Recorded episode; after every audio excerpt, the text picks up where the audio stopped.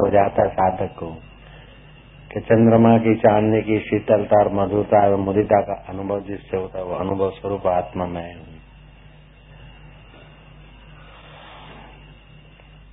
नव योगेश्वरों की भी यही कथा थी, अनुभूति थी, कि बुद्धि के अनुकूल घटना घटती है और उसमें जो आनंद का आभास होता है, वो आनंद जहाँ से प्रकट होता है, वो चैतन्य आत्मा में है। दृष्टा, दर्शन और दृश्य। वस्तु वस्तु को देख, भोगना और वस्तु दृष्टा, मन मन दृष्टा हो गया। दर्शन, देखना दर्शन हो गया और दिखने वाली चीज़ दृश्य त्रिपुटी जहाँ एक होती। और त्रिपुटी के मेल से जो अनुकूल त्रिपुटी के मेल से जो आनंद आता है, उस आनंद का आधार साक्ष्य में हूँ। और प्रतिकूल प्रतिकूल त्रिपुटी के मेल से जो आनंद या दुख आता है उन दुख का भी साक्षी में हूँ। तो ये दोनों, ये त्रिपुटी होती है, दुख का भी त्रिपुटी होती है। दुख का देखने वाला मनोवृत्ति, दुख की घटना और दुख की, दुख का महसूस होना, दुख की घटना और दुख का देखना। ये तीनों जिससे दिखते हैं और जिस तीनों का दृष्टा दर्शन दृश्य का मेल होने पर भी जो सुख दुख आके चले जाते फिर भी जिस पर कोई असर नहीं पड़ता। वो मैं चैतन्य आनंद स्वरूप आत्मा हूँ। ऐसा अनुभव, ऐसा अभ्यास, वही आत्मा में ब्रह्म हूँ, ऐसा चिंतन करने वाला व्यक्ति महात्मा बन जाता है। क्षिप्रम भवती महात्मा। जल्दी महात्मा हो जाता है। आज के श्लोक में बता ना भगवान ने, भक्ति योगी, भक्ति योग में ही महात्मा शब्द आया है। और जो कर्म योगी हैं ध्यान योगी, ज्ञान योगी, उसमें महात्मा शब्द नहीं आया। भक्ति योग में महात्मा शब्द आया। और भक्त का मतलब है जो विभक्त नहीं होता स्वरूप से। अथवा भगवान को भाव से बचता है। योगी नाम अपनी सर्वेशा मद गति न अंतरात्मा। अंतरात्म भाव से जो बचता अंतरात्म भाव तो वही दृष्टा, साक्षी, शुद्ध चेतन है। वो महात्मा हो जाता है। बाहर की परिस्थितियों को सत्य मानकर जो उलझ जाता है वो तो महाराज, कुछ नहीं। बाहर की परिस्थितियों को जैसे चूहे के जीवन घटनाओं का प्रभाव मनुष्य मनुष्य पर कुछ नहीं, ऐसे मनुष्य के जीवन घटनाओं का प्रभाव ब्रह्म पर कुछ नहीं पड़ता, उस चेतन वो मैं ब्रह्म हूँ। ऐसा जो चिंतन करता है, उसमें टिकने का प्रयत्न करता है। क्षिप्रम भवती महात्मा, जल्दी महात्मा हो जाता है। साधारण आत्मा, जीवात्मा आत्मा। हम्म, अल्पात्मा आत्मा और महात्मा। अल्पात्मा वो है जो अल्प चीज़ों में छोटी छोटी चीज़ों में संसार में उलझ गया। उसको अल्पात्मा लिटल आत्मा। महात्मा वह है जो अपने साक्षी भाव में आया। आत्मा वह है जो आत्म भाव में आया। और महात्मा वह है जो अनंत ब्रह्मांडों में व्यापक पर ब्रह्म परमात्मा स्वभाव में एक रूप हो गया वो महात्मा हो गया। सारा सुख दुख की कलना से रहित मनहीन सत्ता और अनुभव रूप जो आत्मा है वह चैतन्य रूप आत्मा ब्रह्म में ही हूँ। खजूर और नीम आदि में स्वाद रूप में ही हूँ। खजूर में और नीम में स्वाद रूप में ही हूँ ब्रह्म। फूलों के स्वाद और सुगंध मेरा ही आधार है। जल में जो रस तत्व है, जल के तीन भाग हैं, आदि भौतिक, आदि देविक और आध्यात्मिक। ये जो दिख रहा है वो आदि भौतिक रूप है इसका। और जो स्पर्श उसका है, वो आदि दैविक है। और उसमें स्वाद तत्व वो आध्यात्मिक है। आध्यात्मिक तत्व ब्रह्म है। ऐसे नीम में खजूर में जो स्वाद है तो नीम या खजूर नीम कड़वा खजूर मीठा। तो खजूर का बाह्य बॉडी खजूर का बाहर का जो है वो आदि भौतिक है। हाँ, खजूर में रस लेने का जो है आदि देव रस लेना आदि देविक रस तत्व जो है आदि आध्यात्मिक।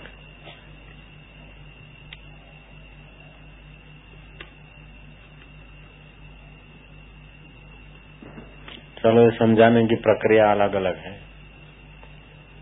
ऐसे तो आत्मा चिदाकाश स्वरूप। आकाश की नए निर्लेप है। तीनों काल में जगत बना नहीं। जगत जब सत्य दिखता है तो फिर जगत में भाग त्याग लक्षण करके तत्व को देखना पड़ता है। चलो। खेद और आनंद लाभ और हानि मुझको तुल्य है। खेद और आनंद खेद होता है तो मन को होता है लाभ होता है तो मन को होता है। दोनों मेरे को तुल्य है। वो मैं आत्मा हूँ। ऐसा अनुभव करते हैं, साधक ऐसा सोचते हैं तो जल्दी सिद्ध बन जाते हैं। खेद हुआ तो मन को हुआ, और लाभ हुआ तो मन को हुआ, प्रसन्नता भी मन को हुई, और दुख भी मन को हुआ। उस दोनों को देखने वाला मैं दुख सुख से रहित हूँ। ऐसा चिंतन करने वाला क्षिप्र महात्मा हो जाता है। क्षिप्र माना जल्दी। हम्म। मैं जागृत स्वप्न सुषुप्ति और साक्षी तुरीय रूप आदि अंत से रहित चैतन्य ब्रह्म निरामय हूँ। हाँ, जागृत अवस्था आई चली गई स्वप्न आया चला गया सुषुप्ति आई चला गई। जागृत स्वप्न सुषुप्ति तुरिया इन सब का उद्गम अधिष्ठान रूप निरामय ब्रह्म हूँ। वास्तव में यही है मानते नहीं इसलिए मजूरी करो। कोई काशी जाए कोई मक्का जाए कोई व्रत रखे कोई ये करे कोई शीतला ध्यावे कोई मंदिर मस्जिद ध्यावे सब छुड़ा के गुरु में मेरे को गुरु ने जगा दिया। भजन आए ना? हाँ, ऐसा है।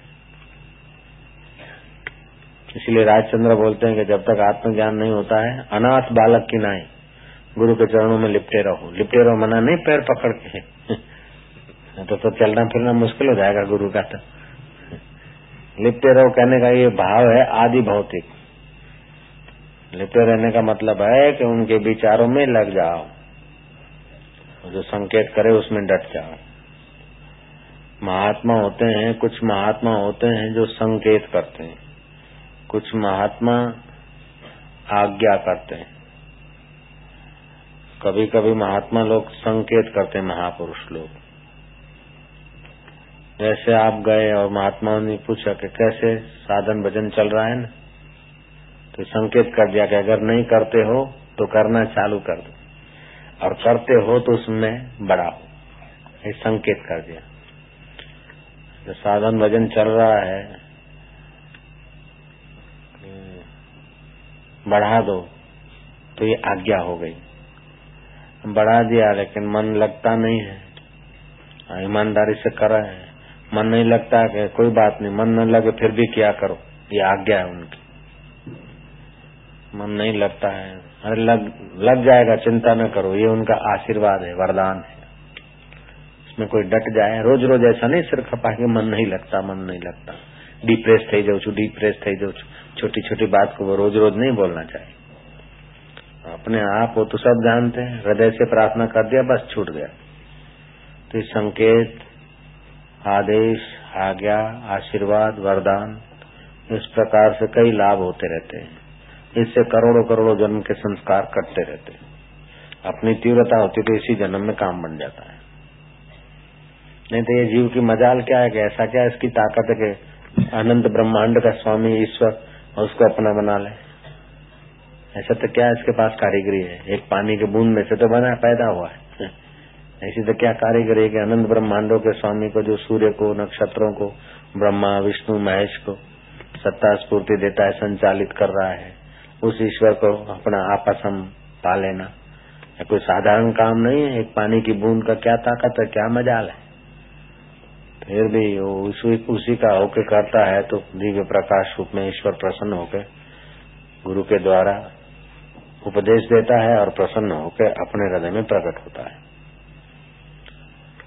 निगुरा आदमी वो नहीं जिसने मंत्र दीक्षा नहीं लिया। निगुरा आदमी वो है कि मंत्र दीक्षा लेने पर भी गुरु के संकेत के अनुसार नहीं चलता, गुरु के आज्ञा के अनुसार नहीं चलता है वो भी अर्ध निगुरा है। मंत्र दीक्षा नहीं लिया, वो पूरा निगुरा। मंत्र दीक्षा लिया और फिर संकेत के अनुसार नहीं चलता है तो अर्ध निगुरा तो वो भी है। उसीलिए विक्षिप्त रहता है, नहीं तो विक्षिप्त नहीं रह सकता आदमी, दुखी नहीं रह सकता। हम भगवान के, और दुख हमारा कैसे? हम ईश्वर के और गुरु के तो प्रॉब्लम हमारे कैसे हुए? हम कहने भर को गुरु के हो जाते हैं भगवान के हो जाते हैं अगर पूर्ण हो जाए तो प्रॉब्लम का सवाल ही नहीं पैदा होता है बच्चा माँ का हो जाता है तो क्या उसको प्रॉब्लम क्या टेंशन रहता है उसको अपने आप सब होने लगता है निश्चिंत हो जाता है वो ऐसी बात તો અમે તમારા છીએ તમારા શરણે આવે છે પણ અમારે હવે आ करू छे तय करू छे नाम करू छे। नहीं हमारे मन में ये विचार आता है आप सम्मति दें आपकी जो आज्ञा हो आदमी फट फट ठीक हो जाएगा। अपने विचारों का आग्रह अपने संसार की सच्चा सच, संसार की सत्यता है ना वो आदमी को आत्मा में नहीं ठहरने देती संसार सच्चा लगता है। मूर्खों को संसार सच्चा लगता है जो है मिथ्या हर रोज बदल रहा है हर क्षण बदल रहा है। मूर्खों को सच्चा लग रहा है। अब मिथ्या संसार को सच्चा मानते तो समाधान होता नहीं। समाधान होता नहीं तो शांति मिलती नहीं। जो क्षण क्षण में बदल रहा है, बचपन बदल गया। संसार बोले, छूटता नहीं छूटता नहीं क्या? संसार टिकता नहीं? संसार को छोड़ने के लिए मेहनत थोड़ी करना पड़ता है। दिवाली का दिन छोड़ दिया, छूट गया कि छोड़ना पड़ा? बेस्ता वर्ष छूट गया, बचपन छूट गया, अब भमेड़े छूट गए, छोड़ने क्या पड़े? छूट गया। बचपन के दोस्त छूट गए, बचपन का दुख, सुख, बीमारी सब छूट गया। संसार तो छूट रहा है, रोज छूट रहा है। संसार छूटता नहीं, ऐसी बात नहीं, संसार तो छूट रहा है। लेकिन वो भविष्य की कल्पना, भूतकाल की कल्पना में वर्तमान को उड़ेल देते हैं, खो देते हैं। इसीलिए दृष्टा दर्शन और दृश्य, इसके अधिष्ठान स्वरूप वर्तमान में जो चैतन्य स्वरूप उसमें नहीं टिक सकता। अब फिर मनाता रहता है देवियों को, देवताओं को। भूतकालीन घटनाओं को याद करता फलाने राजा ने किया वो किया उससे भी थोड़ा विवेक वैराग जगाना है बाकी तो सार बातें या आत्मा में आना है મને યાદ નથી રહેતું कथा મને याद नहीं रहती कथा याद क्या रहना है सारा जगत भूलना है कथा को क्या याद रखना है कथा के संकेत को लेकर डुबकी मार के तत्व में टिक जाना है सब कथाएं तो कौन याद रखेगा सब कथाएं तो कथा करने वाले को भी याद नहीं रहती मेरे को कथा याद नहीं रहती। याद नहीं रहता तो अच्छा है नींद तो आती आराम से। नहीं तो कथा घूमती घूमती दिमाग घुमा देवे। कथाएँ क्या याद रखना कथा के कथाओं के द्वारा जो कहना चाहते हैं गुरुदेव, उस बात में टिक जाना है। अमरीश राजा की कथा मेरे को याद नहीं है। राजा परीक्षित फलाने के राजा अज की कथा मेरे को याद नहीं नहीं है तो मरने दो। मरे हुए की कथा कब तक याद करेगा? तो अभी जीते की अभी कथा कर अपने आप की। तो हम स्वरूप कथा करने वाला ऐसा कथा नहीं बोलेगा। कथा करने वाला व्यक्ति ऐसा नहीं बोलेगा कि कथा याद नहीं रहती तो मरने दो कथा को।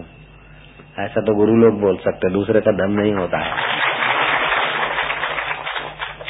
बात समझ में आ गई? धर्म का स्थापना करने वाला बोलता है, सब धर्मों को छोड़ दो, ये कृष्ण है, जगत का गुरु। मंदे कृष्णम जगत गुरु यदा यदा ही धर्म से बोलकर बोलते जब जब धर्म की हानि होती है अधर्म बढ़ जाता है तो मैं धर्म की स्थापना करने को आ जाता हूँ। और फिर वही कृष्ण कहते गीता में, अर्जुन को सर्वधर्मान परित्यज्य, सब धर्मों को छोड़ दे। माँ में कम शरण ब्रज मेरी शरण आ जा। निश्चिंत होना है तो। या तो कर लो, या तो बची मान लो। या तो चल के पहुँच जा। या तो गाड़ी में बैठ जा। या तो चल के पहुँच जा या तो गाड़ी में बैठ जा। हम्म। हाँ जी। जैसे एक खेत की ऊखों में एक ही सारस होता है वैसे ही अनेक मूर्तियों में एक ब्रह्म सत्ता ही स्थित है। हाँ, जैसे खेत में अनेक गन्ने हैं लेकिन रस तत्व तो एक ही है। ऐसे अनेक मूर्तियों में अनेक चल, अचल मूर्तियों में, सत्ता ब्रह्म की एक की जहाँ पत्थर रूप में, या पौधे रूप में है, वहाँ सुषुप्त है। प्रगाढ़ घन सुषुप्ति, पत्थर चट्टानों में। ये पेड़ पौधे जीव जंतु में क्षीण सुषुप्ति। मनुष्य लोग सपना देख रहे हैं, इसको सच्चे को सच्चा सपने के वक्त सपना नहीं दिखता। ज्ञान ही जग जाता है। जैसे सपने से जगा हुआ आदमी स्वप्न की बातों को लेकर नहीं जगता है स्वप्न की बातों को छोड़कर जगता है। स्वप्न के बनाव लेकर नहीं जगता है स्वप्न के बनाव छोड़कर जगता है। ऐसे जागृत के बनावों की सत्यता छोड़कर आत्मा में जगना होता है। अपने जागृत की बातें पकड़ के फिर आत्मा को ढूंढना चाहते थे, ये मिलता है।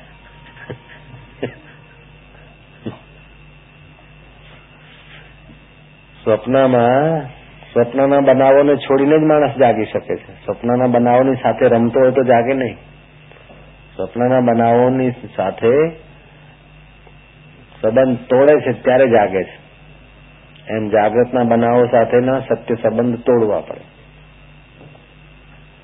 ભેગા ભેગા ભેગા ભેગા તો ચાલવા દો સ્વપ્નો હાજી उदय होती ना उदय बिल्कुल साथ में जीती है उदय है कीड़ी है बहुत छोटा मन होता है ना ये लोग ऐसे चिपक के जीते हैं उनका बड़ा मन हो जाता था फिर उनको अच्छा नहीं लगता चिपक के जीने का બહુ નાનું માઇન્ડ હોય ને નાનું મન ચીપકીને ચાલે કીડીનું બહુ નાનું મન એટલે એકદમ ઝુંડમાં જ ચાલે સિંહ झुंड में नहीं चलेगा घेटे झुंड में चलेंगे ઘેટા હોય ને ઘેટા બકરા એ બધા ઝુંડમાં જ ચાલે નાનું મન. પણ સિંહ તમને ઝુંડમાં નહીં મળે. હાથીનું પણ નાનું મન છે. છે તો મોટો તોતિંગ, પણ મન નાનું છે. એ હાથી શું કરે કે કોઈ આપણને બીક લાગે, કોઈ આપણને લઈ ના જાય, ઉપાડી ના જાય. એટલે હાથી ઊંઘે ને, તો જંગલમાં વીસ વીસ, પચીસ પચીસ એનાથી પણ વધારે. ડઝન ડઝન, બબે ડઝન, ત્રણ ત્રણ ડઝન હાથી ભેગા રહે. અને એમાં એક બળિયો હાથી ચોકી ઉપર રાખે કે અમને કોઈને ઉપાડી ના જાય કોઈ. પછી સિંહ આવે અને ગર્જના કરે. છલાંગ મારીને એનું માથું ફાડી નાખે. હવે હાથી ધારે ને તો દસ સિંહને પકડી પકડીને સૂનમાં પગતળે ચગડી શકે છે. હાથીમાં એટલી શાક્તિ છે. પણ એનું મન નાનું. તમને કોઈ લઈ ના જાય, પકડી ના જાય, અમારું કઈ બગડી ના જાય. એટલે એ ગભરાટ ગભરાટમાં હાથી માર્યો જાય છે અને સિંહ વિજેતા થાય છે. ખરી રીતે તો મોટું મોટું પ્રાણી હાથી છે. પણ માઇન્ડ બ્રેન નાનું ને સમજ નહીં એ બીકનો માર્યો બીકનો માર્યો, બિચારો માર ખાય. અને સિંહ એના ઉપર રાજ્ય કરે સિંહ તો નાનું છે એની આગળ. પણ વનનો રાજા સિંહ કહેવાય, હાથી ના કહેવાય, બોલો. સાંભળ્યું? વનનો રાજા હાથી, કોઈ દાડ સાંભળ્યું? ભારતી. વનનો રાજા કોણ? સિંહ. એકલો રહે હું. ટોળામાં સિંહ તમને નામ જોવા મળે. અને હાથી એકલો જોવા ના મળે જલ્દીથી. ટોળા જ રહે જંગલમાં ટોળા રહે ટોળા બધા સાથે ને સાથે પક્ષીઓ બી સાથે બે પક્ષી જે બાજુ જાય ને બીજા બધા એ ટુકડી એની સાથે ને સાથે નાનું મગજ નાની સમજ એક જ ચાદરમાં ઊંઘી જાય ભેગા ને ભેગા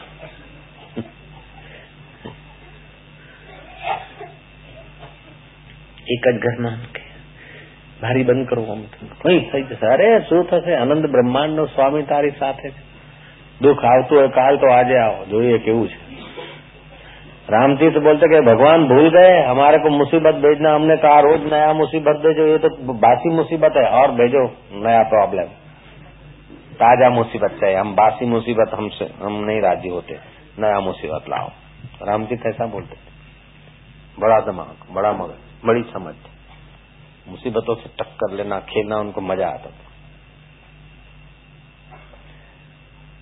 एक लड़का था मणिनगर स्कूल में पढ़ता था तो थोड़ा सा पढ़ के उसको तो याद हो जाता था तो बैठता था अब क्या करें तो पास में जो दूसरे बच्चे बच्चे पढ़ते थे ना तो लड़कियां लड़के होते थे तो लड़की लड़की होते दोनों का रिसेस होने के पहले चोटली बांध देता था छोटा होता ना चोटला बच्चियों का बांध देता था રિસેસ પર એટલે દોડી નીકળે તો પેલી છોડી આમ દોડે પેલી આમ દોડે કે કોને બાંધ્યું છે હોય કોને બાંધ્યું બાંધ્યું એટલે બાંધ્યું તું તાર पर आज तक गया क्या हम तो नई मुसीबत खोजते हैं, क्या बोलना चाहते हो तुम? छोकरा हो तो चड्डी में पेला हो कड़ा। एम सूतली बांधी દેવાની तो वो अकेला लड़का था और हज़ार दूसरे विद्यार्थी थे। तो ऐसे प्रॉब्लम करता था तो सब एक तरफ़ हो जाते थे। फिर भी वो धमाधम होके मोनिटर हो गया। तो प्रसन्न रहता था। तो शिक्षकों ने उनका नाम भी बदल दिया ऐसा। प्रॉब्लम के बीच वीर भोग्या वसुंधरा ये पृथ्वी वीरों को भोगने के लिए कायरों के लिए थोड़े मन में वीरता लानी चाहिए। जितना निर्भीक होगा, उतना दिमाग विकसित होगा। निर्भीक, निश्चिंत। निर्भीक, निश्चिंत। डप डप डप पियो सुसंदो वञे भेण सुसंदो वञे छाजे लाइ थो सुसे थी थी छा थींदो भेण हो हो के क्या होगा થઈ થઈને શું થશે आत्म अनुसंधान करो डर भय शोक चिंता घृणा दूर फेंक निर्भय होने का मतलब नहीं कि पच्चीस ही हो जावे निर्भय થવાનો मतलब ये नहीं कि वैशाखी नंदन ની જેમ ગધેડાની જેમ चलो नहीं, निर्भीक का मतलब जो निर्वासनिक होता जाएगा, उतना निर्भीक होता जाएगा। हाँ। जो दूसरों का अपमान करके निर्भीक होता है, वो निर्भयता नहीं है, वो तो उछलंकता है। जो दूसरों की सेवा करता जाएगा, जितना विचारों से, तन से, मन से, उतना निर्भीक होता जाएगा। और जितना सेवा लेता जाएगा, उतना अंदर से दुबला होता जाएगा। जितनी चाह होगी उतना दुबला होगा जितना बेचा होगा लातमा होगा उतना लापरवाह होगा।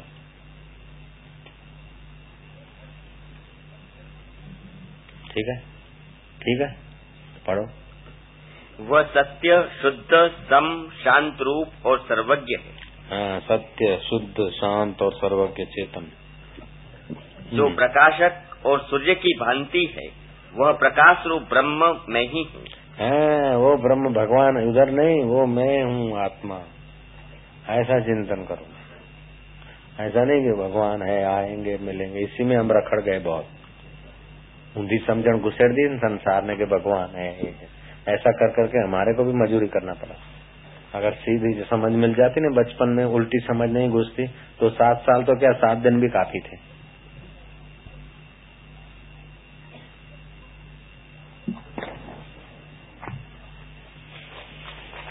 हम्म उल्टी समझ घुस जाती है। भगवान है वज़न करें, आएँगे, मिलेंगे। उल्टा हमारे को मजूरी करा दिया खूब। तो भगवान को ले लेके घूमते थे कि भगवान प्रकट होंगे। अब गुरु जी मिले ना तो वो हमारा गुरु भाई गुरु जी ने संकेत किया तो हमारा भगवान चुरा के ले गए। हम तो रोज भगवान की सेवा करके फिर पानी पीते थे। महादेव जी का उदास हो गए तो बापू ने कहा, क्या हुआ? तो शिष्य ने बोला कि बापू, इसका भगवान चोरा गया। बोले, जिसका भगवान चोरी हो सकता है, उसका भगवान में दम भी क्या? है हमको तो और गुस्से अंदर में थोड़ा खराब लगा कि बापू भी हमारे भगवान की मस्करी उड़ाते। अब हकीकत में तो बापू हमारा वास्तविक भगवान जगाना चाहते थे। लेकिन हमारी जो आदत थी ना, ये भगवान। तो तो छुड़ाना था। फिर श्रद्धा के कारण हम सह गए। वो तो हंसी उड़ा रहे थे हमें तो आश्रम में सब एक तरफ मजा कर रहे हम अंदर भगत आदमी सिरे साधे हम तो इतना साफ सफाई में पवित्रता में मानते हैं कि लकड़ी भी धोके जलाओ अपवित्र लकड़ी नहीं जलना चाहिए ऐसा रखते थे कर्म कांड में बड़े तगड़ा काम रखते थे लाकड़ो भी ધોઈને બાળી કદાચ અપવિત્ર લાકડું બાળી तो પાપ લાગે તો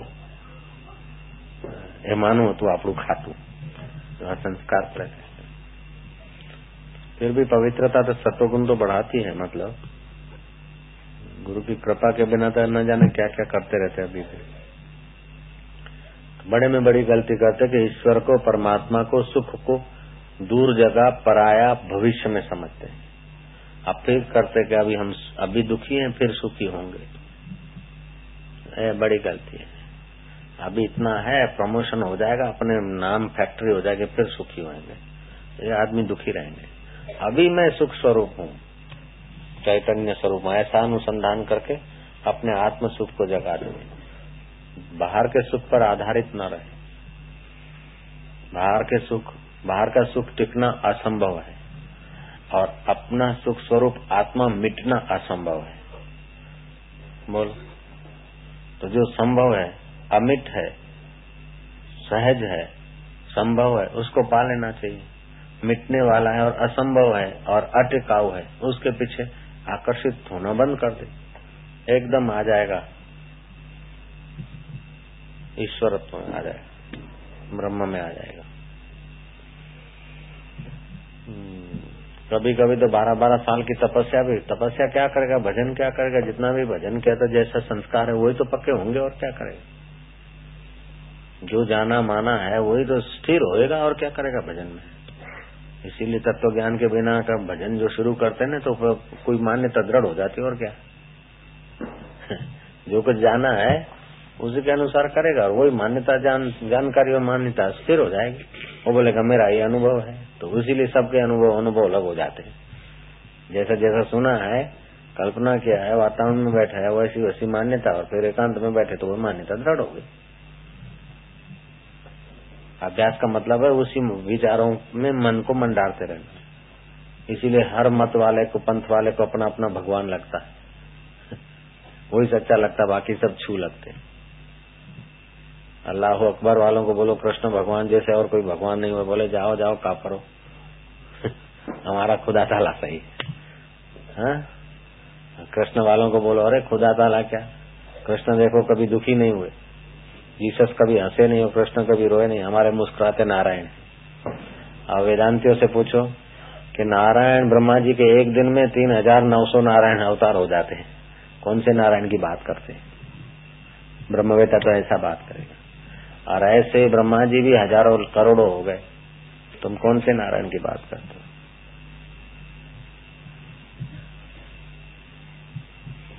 श्री कृष्ण के अवतार भी असंख्य हो गए।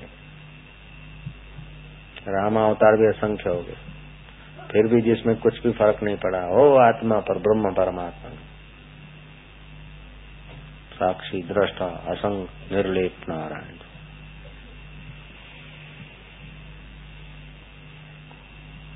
हज़ारों वर्षों का काम सत्संग के द्वारा हँसते हँसते पूरा हो जाता है। अगर सत्संग नहीं मिले तो हज़ारों वर्ष, लाखों वर्ष तप कर। गंगा पुत्र भीष्म पितामह ने तपस्या किया गंगा किनारे। ब्रह्मा जी को राज़ी करने के लिए कि सत्संग सुनो।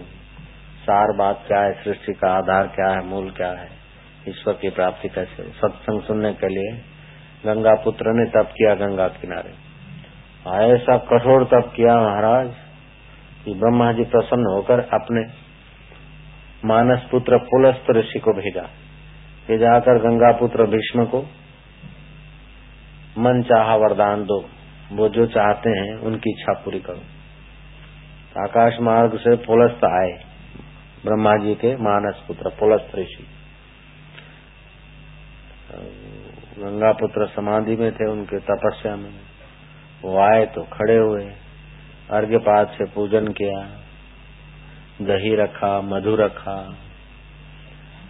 और वन के कंदमूल रखा, उनकी सेवा में। बड़े आदर से उनको, उनका आतिथ्य किया।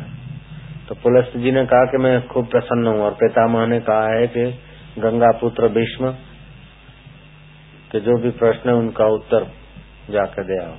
तो आपका क्या प्रश्न है? तो फिर प्रश्न क्या, मेरे को सत्संग चाहिए। तब करके सत्संग प्राप्त किया, भीष्म पितामह ने। और वही सत्संग का प्रभाव, जब आखिरी श्वास होते हैं तो वही सत्संग का प्रभाव इतना है कि श्री कृष्ण उनकी प्रशंसा करते हैं कि भीष्म इस समय में राजनीति को धर्म नीति को अच्छी तरह से जानते व्रत और उपवास और उन्नत जीवन करने की कला का ज्ञान जितना भीष्म के पास है, उतना किसी के पास नहीं। युधिष्ठर, चलो। तो युधिष्ठर जी को लेकर श्री कृष्ण वहाँ आए जहाँ बाणों की सया पर पड़े थे, भीष्म। तो युधिष्ठर घबरा रहे कि हमारे पक्ष वालों ने तो उनको बाणों की सजा पे सुलाया। अब हमको उपदेश कैसे देंगे? तो भीष्म ने कहा, डरो नहीं। तो युद्ध में मरना या तो मारना शत्रु का धर्म है। इसमें क्या सत्संग का प्रभाव। नहीं तो शत्रु आवे और उसको बोले, डरो नहीं। उपदेश देने लग जाए। वो भीष्म पितामह ने युधिष्ठर को उपदेश दिया है। वही उपदेश महाभारत में अंकित है। भीष्म पर्व के नाम से। बड़ा विस्तार है, उसमें प्रश्न उत्तर है।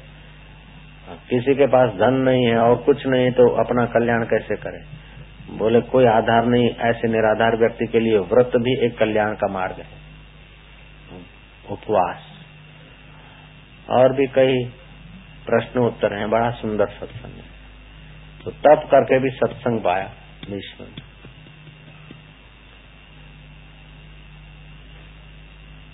अपने को तो ऐसे मिल रहा है। ये भी भगवान की दया है। कुछ न कुछ तो तब करना ही पड़ता है इधर आने के लिए तो। सत्संग का खूब आदर करना चाहिए। सत्संग के पता चल गया आत्मरस का।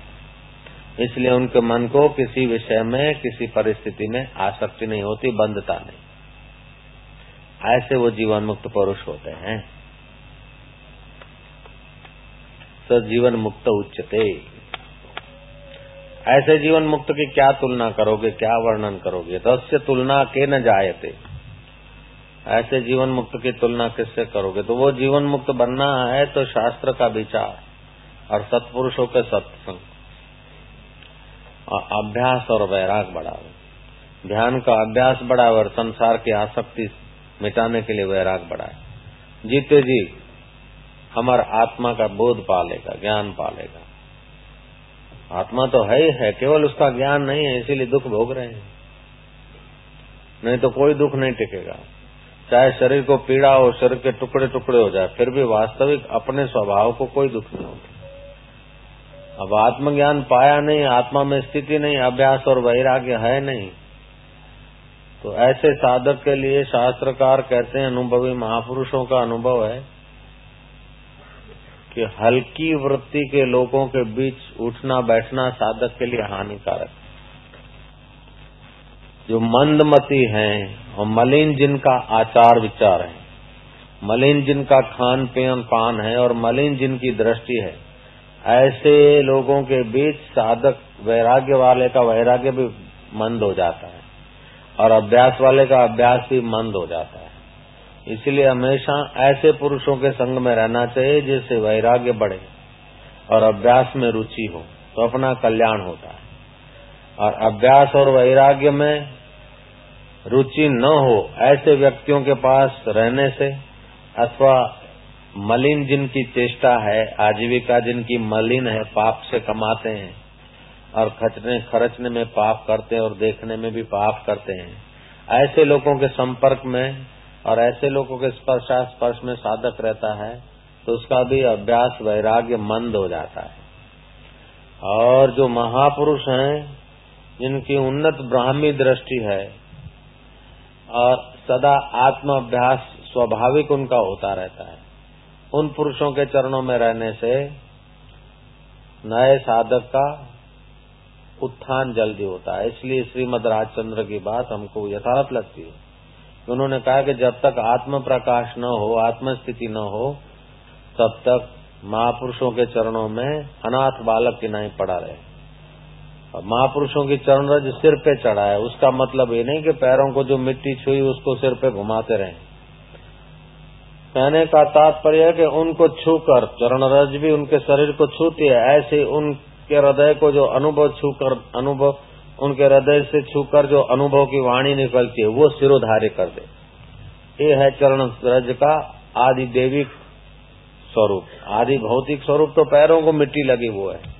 आदि देविक स्वरूप या आध्यात्मिक अर्थ ये हो सकता है। लल्लू जी उनकी सेवा में रहते थे। और एक दिन लल्लू जी ने पूछा, राजचंद्र को मैं घर बार छोड़कर अपने दो पुत्र, पत्नी और मिलकर दान पुण्य करके लग गया हूँ। इतने वर्ष हुए अभी तक मेरे को आत्मा का अनुभव नहीं हुआ।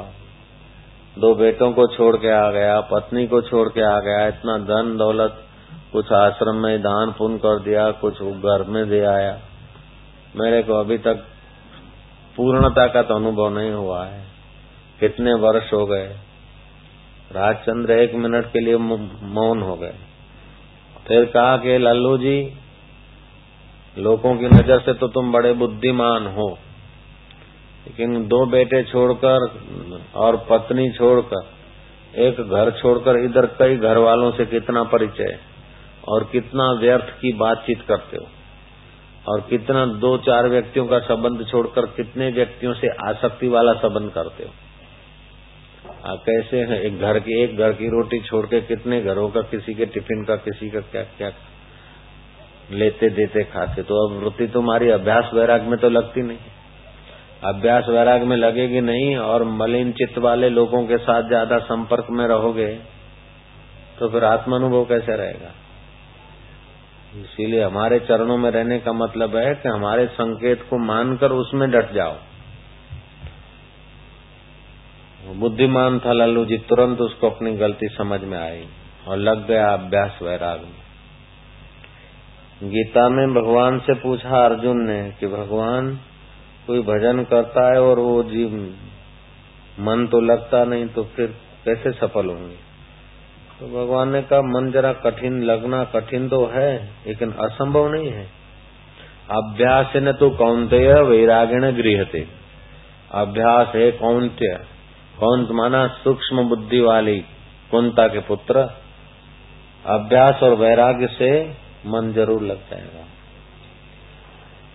पाणिनी मुनि हो गए। वो जब स्कूल में गए तो प्रथम वर्ष एक कड़िए में नपास हुए। दूसरे वर्ष भी वही हुआ। तीसरे वर्ष भी वही की वही नपास डिग्री। चौथे वर्ष भी नपास। पाँचवें वर्ष भी नपास और छठे वर्ष में भी नपास। सातवें वर्ष में भी नपास। बारह साल के हो गए। पहले कक्षा में। ऐसे बिल्कुल वीआईपी कोटा की याद शक्ति थी। समझ गए ना? ट्वेल्व इयर्स का हो गया, बारह साल का। एक क्लास, न पास का। तो सब लोग बोले, ये हाँ पढ़े ऐसा पढ़ते, ऐसा पढ़ता, मज़ाक करे, सब फटकार करे, घर के लोग भी फटकारे। तो आखिर उनके चित्त में जरा ग्लानी आ गई कि मेरी ये क्या ज़िंदगी? जाके आप घात करके मर जाऊँ। तो जंगल में गए आत्महत्या करने को, कुएँ में डूब के मर जाऊँ। तो जंगल तो क्या, गाँव के बाहर जो मीठे पानी के कुएँ होते थे, गामनी भागोड़े से गुजराती में गई कुआ में डूब मरने का। तो देखा कि अभी लोग पानी भर रहे हैं, जरा रुक गया। तो देखता गया कि बाइया जब रस्सी डालती है और फिर खींचती है तो रस्सी के घसारे से पनघट पर धारी पड़ गई, घिसावा पड़ गया, निशान पड़ गए। और जहाँ मिट्टी का मटका रखती, वहाँ मटका रखने से भी कहीं किसी पत्थर में खड्डे से हो गए बार बार मटके रखते उठते विचार उठा कि मथत मथत जड़ मती हो तो सुझा अगर रस्सी से, रस्सी के घिसाव से पत्थर में लकीरें पड़ सकती है तो मेरी जो मति पत्थर तो नहीं है। अभ्यास करने से क्यों नहीं हो सकता? आत्महत्या का विचार अभ्यास में बदल गया। और जाकर भगवान शिव जी का मंत्र लेकर उसको, उसका जप किया, अभ्यास किया। और भगवान नाम का जप और उसमें ओमकार का संपुट है। तो प्राण शक्ति, मन शक्ति ऊपर उठना है। कथा कहती है कि उसका जब तब फला तो नंदिनी आ गए भगवान का सेक्रेटरी बोले, अभी तो भगवान समाधि में बैठे और तुम क्या चाहते हो? मैं चाहता हूँ मेरे को ऐसी भगवान की कृपा हो कि विद्या जो पढ़ू वो याद रह जाए। और ऐसा विद्वान हो जाऊँ, ऐसा विद्वान हो जाऊँ कि दुनिया देखती रहे। तो नंदी ने कहा कि तुम ऐसा करो, अभी तो बैठो, भगवान समाधि में है। जब शिव जी समाधि से उठेंगे तो फिर मस्ती में नाचेंगे कभी। धीमक धीमक, धीम, धीमक धीमक, धीम, नाचे भोलानाथ। जब शिव जी नाचते हैं, कृष्ण नाचते हैं, गौरांग नाचते हैं, मीरा नाचती है, तुकाराम नाचते हैं, कभी लीलासा बापू नाचते तो आज हम लोगों ने भी थोड़ा नाच लिया। जय जय। तो ये नित्य नूतन रस बढ़ता रहता है, भक्ति में ऐसी शक्ति है। नित्य नया रस बढ़ता रहता है, अभिवृद्धि होती रहती है। तो भगवान शिव समाधि से जब उठेंगे तो उनका नूतन रस जब उभरेगा तो उसमें चुप हो गए थोड़ी बैठेंगे तो नाचेंगे। नाचेंगे तो डमरू लेके नाचेंगे, और उस नृत्य में डमरू बजेगा तो डमरू से जो भी तुम्हारी मनोकामना होगी, डमरू से अर्थ लगा लेना। सनकादि ऋषि तत्व ज्ञान की बात पूछना चाहते वो भी बैठे और तुम विद्या में अपूर्व विद्वान होने चाहते तुम भी ऐसा इंतज़ार करो कि शिव जी जब ध्यान से उठे तो नृत्य करे, नाचे शिव जी डमरू लेकर, धिमक का धिमक का धिम, धिमक का धिमक, नाचे भोलानाथ तो तुम्हारे हृदय में स्फुरित हो जाएगा। महाराज उस पाणिनी लड़के ने इंतज़ार किया और शिव जी के डमरू से उसको आवाज़ सुनाई पड़ा। आवाज़ सुनाई पड़ा और उसी से संस्कृत जगत की एबीसीडी उनके हृदय में स्फूरित हो गई। और उन्होंने ऐसे संस्कृत जगत को ऐसा व्याकरण दिया कि अभी तक उनकी बराबरी करने वाला कोई विद्वान नहीं। एमए के विद्यार्थियों को भी पाणिनि मुनि का, संस्कृत के एमए के विद्यार्थी हो जाए। अगर संस्कृत पढ़ना है तो पाणिनि मुनि का। शास्त्री और आचार्य बन जाते हैं तो न्याय आदि पढ़ना पड़ता है तो उसमें भी ग्रामर की ज़रूरत पड़ती है। तो पाणिनि मुनि का लघु कौम की शुरुआत होती है, वो हमने भी पढ़ी। तो पाणिनि मुनि का ग्रंथ, जवाहरलाल नेहरू ने जब देखा तो उन्होंने कहा कि अद्भुत विद्वान रहे होंगे। कि एक सूत्र के साथ में दूसरा सूत्र लगता तो क्या अर्थ बनता है? कितना दूर का अर्थ बनाया है। विश्वामित्र की उन्होंने व्याख्या की विश्व से मित्र थी विश्वामित्र। विश्वामित्र प्रसन्न हुए। उन्होंने कहा कि तुम्हारा व्याकरण अमर हो। विश्वामित्र की भी एकाग्रता थी। उनका भी संकल्प, अपना भी एकाग्रता किया, वो भी संकल्प। और शिवजी एकाग्रता में से उठे और डमरू बजाया। तो नंदिनी ने कहा तो वो भी संकल्प महाराज, संकल्पों की तो दुनिया है। और एकाकर सजातीय संकल्प एक जैसे हो गए और सात्विक। तो पाणिनि मुनि का व्याकरण अभी तक।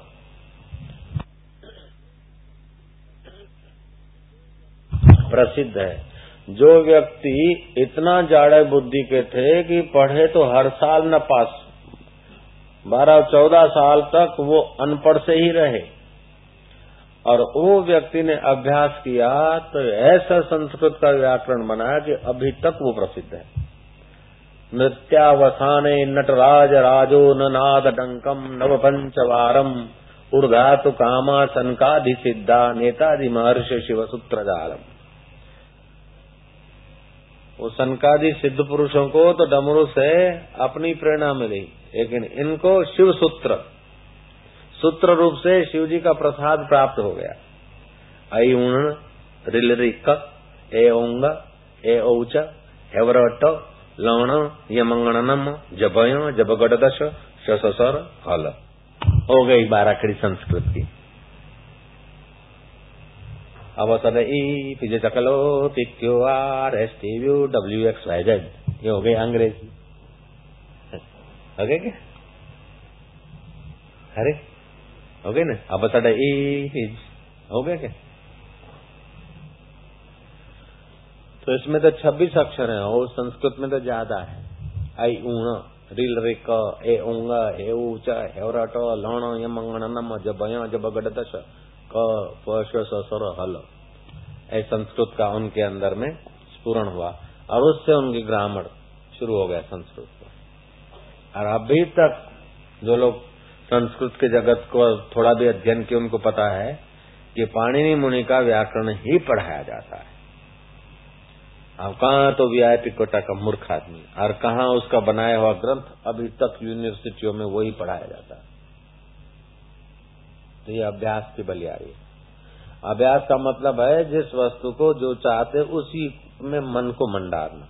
ऐसे अगर आत्म साक्षात्कार और मुक्ति चाहते तो उसी में मन का मंडारना। उसी के इर्द गिर्द के विचार और उसी के सहायक विचार, उसी का सहायक संबंध। तो जो संत जन है, सहायक संबंध है और असंत है, वो विध्वंसक संबंध है। एकांत और शुद्ध वातावरण पवित्र जगह, वो सहायक संबंध है। भोगी और कामी और लोभी और पापी और दुराचारी व्यक्तियों के बीच में रहना, ये विध्वंसक संबंध है। तो जिनको मुक्ति चाहिए, उन साधकों को पामर और दुर्जनों के संपर्क से और दुष्ट बस्तियों से दूर रहना चाहिए। इसलिए शंकराचार्य ने कहा एकांत वासो लघु भोजन आदव मौनम निराशा करणावरोधा। एकांतवास और इंद्रियों का अल्प भोजन। एकांतवासो लघु भोजन आदो मौनम। मौन रखे और आशा रहित हो जाए जगत की वासना रहित तो थोड़े ही दिनों में आत्म प्रसाद प्राप्त हो जाएगा। आत्मा आनंद आ जाएगा। सारे कर्म, धर्म, सारे पुण्य पाप सब दूर हो जाएँगे। ब्रह्म परमात्मा प्रकट हो जाए छह महीने के अंदर ही अगर शुद्ध वातावरण में रहे और शुद्ध सत्संगति करे, और तत्परता से करे, ऐसा नहीं कि नाम तो है कि हम रहते हैं आश्रम में और फिर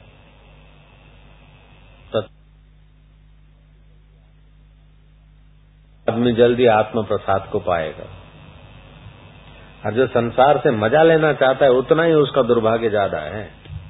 संसार तो दुख है, बाबरियो भूत छे एक आदमी ने गुलाब का फूल देखा, क्या हा हा, उठाया चट से, नाक पे रखा और उसमें बैठी थी भमरी डंक मारा, क्या क्या के ले, मज़ा ले। ऐसे संसार, सारे संसार के विषयों में भमरी बैठी। शादी किया, मज़ा लेंगे और बमरी बैठी है। दुख पैदा कर देगी। सब फूलों में जैसे बमरी होती है ना, बमरी समझते ना मधुमक्खी। ततैया बोलते ततैया मधुमक्खी की नहीं ततैया बैठी थी राम तीर्थ बोलते ततिया ने मारा डंक तो उसका नाक सूज गया, चिल्ला रहा है। एक सेकंड का तो गुलाब का सुगंधी का मज़ा लिया। और कई दिन वो टमेटा लेके नाक घूम रहा है। ऐसे ही संसार का सुख दो मिनट, दो पाँच घड़ी का होता है। सारी ज़िंदगी का चिंता का टमेटा लेकर हृदय में घूमता है प्रॉब्लम का। तो संसार के सारे सुख ऐसे हैं। दिखते तो बढ़िया हैं, फूल दिखता है, खिला हुआ। लेकिन जो जल्दी से नाक पे लगाए तो ततैया काट लेती। ऐसे संसार का कोई भी मज़ा लिया तो दुख रूपी ततैया काट लेती। जिज्ञासु उससे सावधान रहता है। मांगू मक्खन, पेड़िया, सुंदर विषय पिछाण, ये लड्डू चूने जहर दे जो खावण मरजान जो हठी करे अपनी ना छोड़ोगे भोग, वांगू नांगा पेड़िया डंगसी मरण विंजोग। लेखो, होश हिम्मत कर, बेहिम्मत भाड़ी नु सत न पौसी पल्ले। जो बेहिम्मत है, क्या करे, ये जरा खा लिया। क्या करे? जरा सो गए। क्या करे? जरा ऐसा हो गया। क्या करे? सुबह प्रार्थना में नहीं जा सकते। ये बेहिम्मत भाड़ी लोग हैं भाड़ी भाड़ी समझते हैं? ना मर्द लोग। भाड़ी हो गए ऐसा भाड़िया ही भारी अहिड़ा भाड़िया भाड़ी हूंदा न उन्हनि खे कुझु हथ कोन ईंदो बेहिम्मत भाड़ी नु सत न पौसी पले बेहिम्मत और भाड़ी जो है न जेके भाड़िया भाड़ियूं आहिनि उन्हनि खे सत्य पले न पवंदो उनको सत्य स्वरूप ईश्वर की मुलाकात नहीं होगी। जो होश हिम्मत करते हैं, लग जाते अभ्यास वैराग में, वो पा लेते वांगू मक्खन पेड़िया, सुंदर विषय पिछा ये जो सोना, आराम, ये आलस का सुख है, ये लगता तो सुंदर है, लेकिन अंदर छछुंदर बैठा है। जिज्ञासु उससे सावधान रहता है। मांगू मक्खन, पेड़िया, सुंदर विषय पिछाण, ये लड्डू चूने जहर दे जो खावण मरजान जो हठी करे अपनी ना छोड़ोगे भोग। वांगू नांगा पेड़िया डंगसी मरण विंजोग। लेखो, होश हिम्मत कर, बेहिम्मत भाड़ी नु सत न पौसी पल्ले। जो बेहिम्मत है, क्या करे? ये जरा खा लिया। क्या करे? जरा सो गए। क्या करे? जरा ऐसा हो गया। क्या करे? सुबह प्रार्थना में नहीं जा सकते। ये बेहिम्मत भाड़ी लोग हैं, भाड़ी। भाड़ी समझते हैं? ना मर्द लोग। भारी हो गए भाड़िया ही भारी अहिड़ा भाड़िया भाड़ी हूंदा न उन्हनि खे कुझु हथ कोन ईंदो भाड़ी नु सत न पौसी पले बेहिम्मत और भाड़ी जो है न जेके भाड़िया भाड़ियूं आहिनि उन्हनि खे सत्य पले न पवंदो उनको सत्य स्वरूप ईश्वर की मुलाकात नहीं होगी। जो होश हिम्मत करते हैं, लग जाते अभ्यास वैराग में, वो पा लेते वांगू मक्खन पेड़िया, सुंदर विषय पिछा ये जो सोना, आराम, ये आलस का सुख है, ये लगता तो सुंदर है, लेकिन अंदर छछुंदर बैठा है। वो छछुंदर जैसे फूक फूक के हमारी एड़ियाँ खा जाते थे। हम जब नर्मदा किनारे रहते थे, पहले वैराग में ऐसे ही तो अनुष्ठान करते करते रात हो जाती, फिर सो जाते थे, नींद तो आ जाती। सुबह उठने की भी चिंता रहती, तीन बजे, साढ़े तीन बजे उठ जाते थे, कभी चार भी हो जाते होंगे, कभी तो दो बजे उठते। रात को बारह बजे, ग्यारह बजे सोए, दो बजे उठ जाते। तो कोना तपे कौन लहर करे? अरे तो ये पैर थे ना तो उसमें छछुंदर फूक मार मार के पैर खा जाते थे। हमको खबर भी नहीं पड़ती थी। तो सुबह चले तो नहाने जावे तो जरा दुखता था। मुझे क्या पता क्या हुआ होगा। फिर वो लालजी महाराज और कृष्णा बहन देखा कि, ए, पग में क्या हुआ? मैं क्या क्या पता, ऐसे ऐसे अरे, बोले, वो तो छछुंदर खा जाते तुम्हारा पैर। उनका मुँह आ खाने दो। और फिर नहाने जाने का रहती मैं। हर एक टाइम दलिया बाप के खा ले देखा।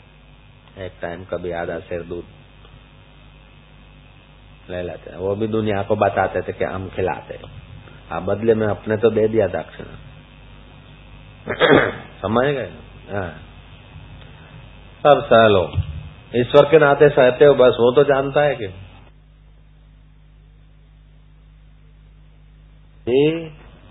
जो संतों की संगति करता है, शास्त्र विचारता है, उसका अभ्यास वैराग्य उसका स्वभाव बन जाता है। फिर उसको मिथ्या संसार का डर या आसक्ति नहीं रहती। ओम शांति शांति।